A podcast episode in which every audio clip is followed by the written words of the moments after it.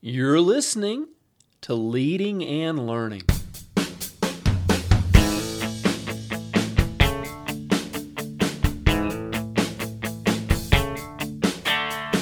This is the place where we talk about practical leadership, theology, fitness, how to create winning habits, and so much more. My name's David Spell, and I'm a retired police officer, a pastor, a New Testament scholar, and a leadership coach. My goal on leading and learning is to help you live your best life. Thanks so much for joining us today.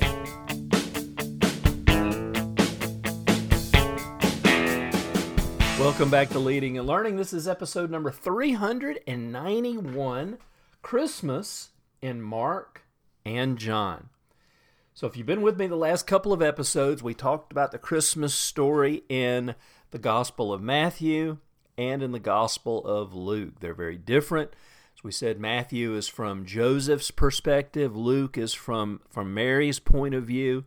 Um, if you haven't heard those episodes, I encourage you to go back and listen just because it'll give you some really great insights into the Christmas story that we know and love so much. But today, we're going to look at a couple of other Gospels. We're going to look at Mark and John and see what they have to say about the beginning of Jesus' life. You might actually be surprised at what we find out. We'll start with the Gospel of Mark, and this is, I'm going to just start reading a few verses. This is uh, verses 1 through 3 in the first chapter. It says, The beginning of the gospel of Jesus Christ, the Son of God, as it is written in Isaiah the prophet, Behold, I send my messenger before your face, who will prepare your way. The voice of one crying in the wilderness, Prepare the way of the Lord, make his paths straight. And then we'll jump ahead a few verses. This is verses 9 through 11. It says, In those days, Jesus came from Nazareth of Galilee and was baptized by John in the Jordan. And when he came up out of the water, immediately he saw the heavens being torn open and the Spirit descending on him like a dove. And a voice came from heaven You are my beloved Son, with you I am well pleased. Well, right at the at the very beginning, you hear that you, you see there's no shepherds, there's no angels, there's no heavenly choir this jumps right into Jesus's life as, as an adult. Uh, the beginning of the gospel of Jesus Christ, the Son of God. Now, this is an interesting phrase because this was actually the phrase that would have been used by um, by Rome. If if Caesar had had a son, they would have been going around and saying this very phrase. Um, this is the good news, the gospel. The evangelion is the Greek word. Um, a, a, new king has been born, um, an heir has been born to Caesar. And that's essentially the way Mark starts the gospel, the beginning of the gospel of Jesus Christ, not the son of Caesar, but the son of God. This would have been a very subversive thing to say. And it's interesting, too, that he gives us a little bit of background because he, he acknowledges and agrees with the other Gospels that Jesus came from Nazareth and was baptized by John. And then we have God speaking um, from heaven, You are my beloved Son, with you I am well pleased. But we don't have any uh, infancy narrative. We don't have any stories of Jesus as a boy, as, as Luke gives us. So, so this is a, an interesting start to the gospel. For for Mark, he's he's jumping right in, not to the middle of the story, but but in some ways, you know, we, we, we wish we knew. If if you're just reading Mark's gospel, we wish we knew a little bit more. But for Mark's purposes, this is sufficient. You notice he doesn't give us a genealogy. In Matthew, he gives an, a, genealogy that goes all the way back to Abraham. In, in Luke, we get a genealogy that goes back to Adam. Um, and so Mark doesn't see a need to provide a genealogy. And this is this is interesting, but it also in keeping with the theme that Mark gives us. And Jesus told us this in Mark 10:45. Jesus was um, refereeing a dispute between his disciples about which of them were the greatest, which of them was the greatest, and He says this He said, For the Son of Man, not even the Son of Man came to be served, but to serve and to give his life as a ransom for many. Um, isn't that an amazing statement? Because I, I, I, think of, oh, yes, Jesus, we want to serve you. We want to follow you. And of course we do. He's, he's the Lord. But Jesus, when he was here on earth, his attitude was the Son of Man didn't come to be served, but to serve, to give his life as a ransom for many. And so this is in keeping with the theme of Mark is Jesus as the servant. That is essentially what Mark is highlighting throughout his gospel is is Jesus the servant of God. And so if Jesus is a servant from God, this gives us a lot of insight into why his gospel starts as it does. There's no genealogy because no one cares where a servant comes from. They don't care who their parents are. They're a slave.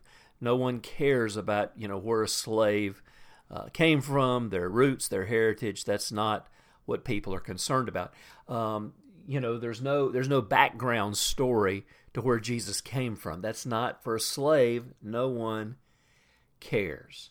And so for Mark, it's enough to jump right in to the the meat of the story, and that's essentially what happens. And and if you've you've been listening before and we've talked about the Gospel of Mark, you, you understand that it's not just the Gospel of Mark, it's actually the Gospel of Peter as recorded by Mark. That's what the, the first century historians uh, slash theologians told us is that, um, that that Mark traveled with Peter. He spent time with Peter. He maybe even was Peter's translator as Peter preached in Aramaic and, Mark translated into Greek for him for, for the other audiences. But but we know that Mark recorded the sayings of, of Peter, the sermons of Peter, the teachings of Peter, the reminiscences uh, of Peter about his, his, time with Jesus. And so when you when you see it starting right up and jumping right in, you you also see the personality of Peter, the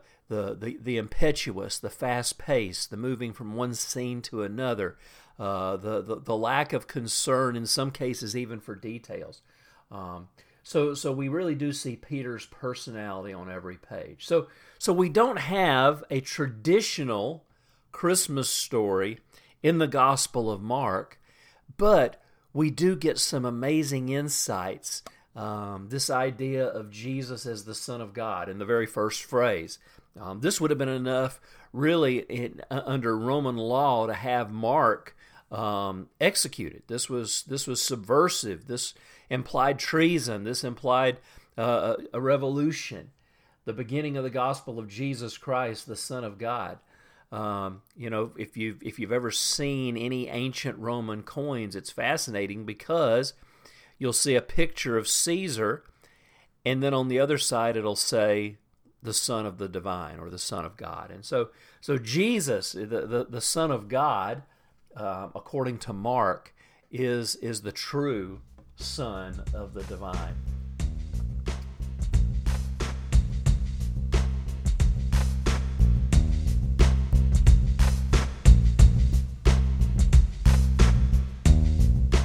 Don't go away. We will be right back. I just wanted to let you know that this episode of Leading and Learning is brought to you by my book, Miracles in Mark. If you're looking for that last minute Christmas present, check my resource page. Just go to davidspell.com and at the top it'll say books and just click on that. There's a whole list of my books. I think I've got over 20 books now. I've got some novels, I've got some some some some nonfiction stuff, but Miracles in Mark was my second book, and it's a study of the Gospel of Mark. But we look at all the supernatural um, things that Jesus did, all the miracles, all the healings, um, the nature miracles. There's just some amazing stuff in there. It's just a fascinating story uh, study for me, and I think you'll really enjoy it. This is a great book for personal Bible study and for group study. It's actually been used in even other countries as a, as a Bible study for small groups.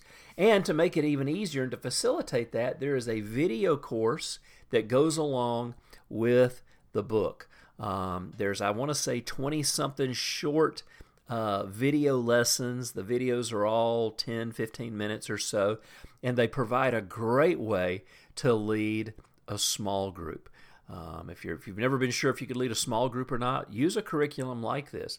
Watch the video, there's some discussion questions, and it just kind of does so much of the work for you. So, by all means, check out Miracles in Mark and the video course that accompanies, accompanies it because I know it will help you and everyone that you minister to. Well, all right. We talked about the Christmas story in Mark, which really wasn't a whole lot. And then we move on to the Gospel of John. Um, a little background the Gospel of John was written 20 to 30 years after the other three Gospels.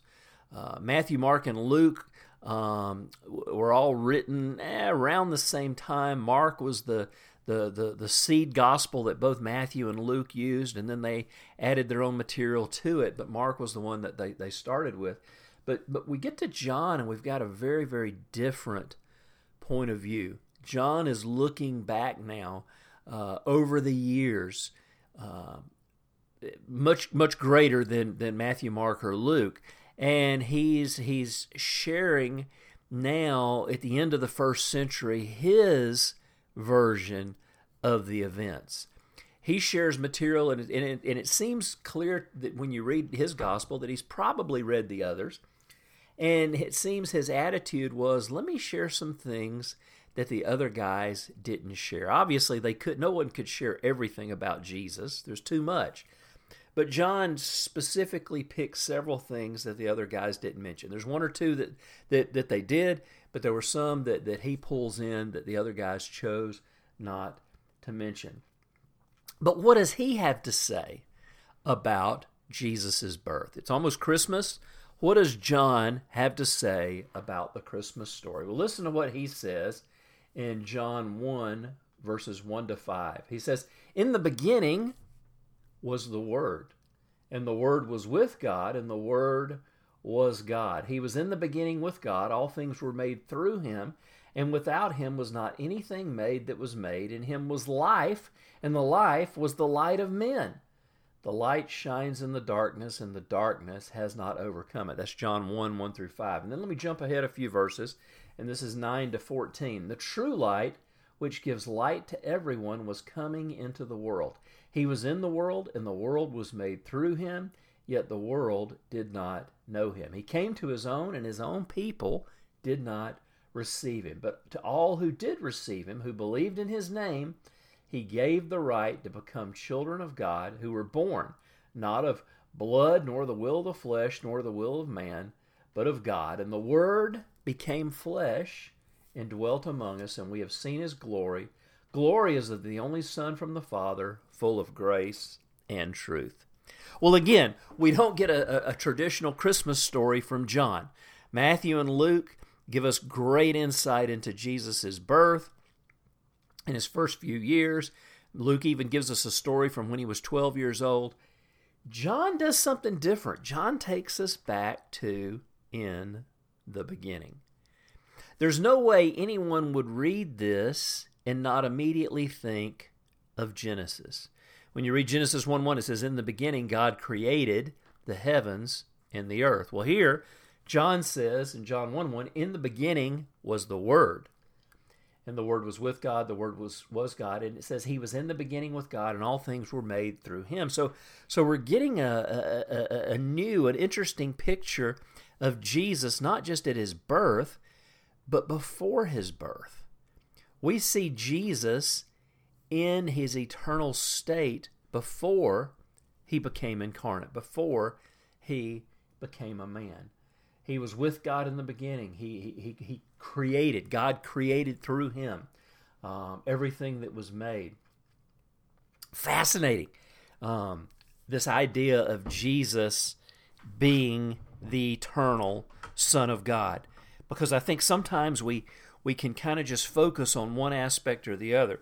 Is Jesus as um, the Son of God, and we focus just on the spiritual side, or we can focus just on the uh, physical side, Jesus being a man. And I think it's important that we we understand the, the, that Jesus was fully God and fully man. And this is what what John goes on to describe when he says the Word became flesh.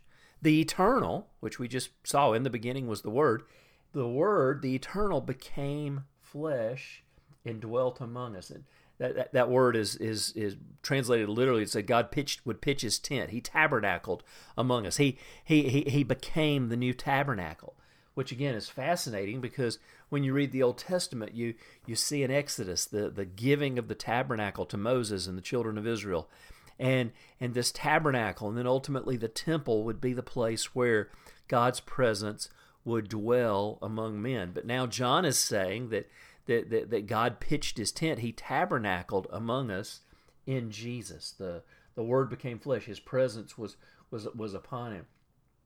And so this is, this, is, this is so powerful for us to understand that God kept getting a little closer. Um, he, he, he lived in the, the, the tent. He lived in the, the temple and the, that Solomon created for him. He lived in Jesus. And those who were there saw him. They beheld him. They, they, they hung out with him. They could touch him. They could spend time with him.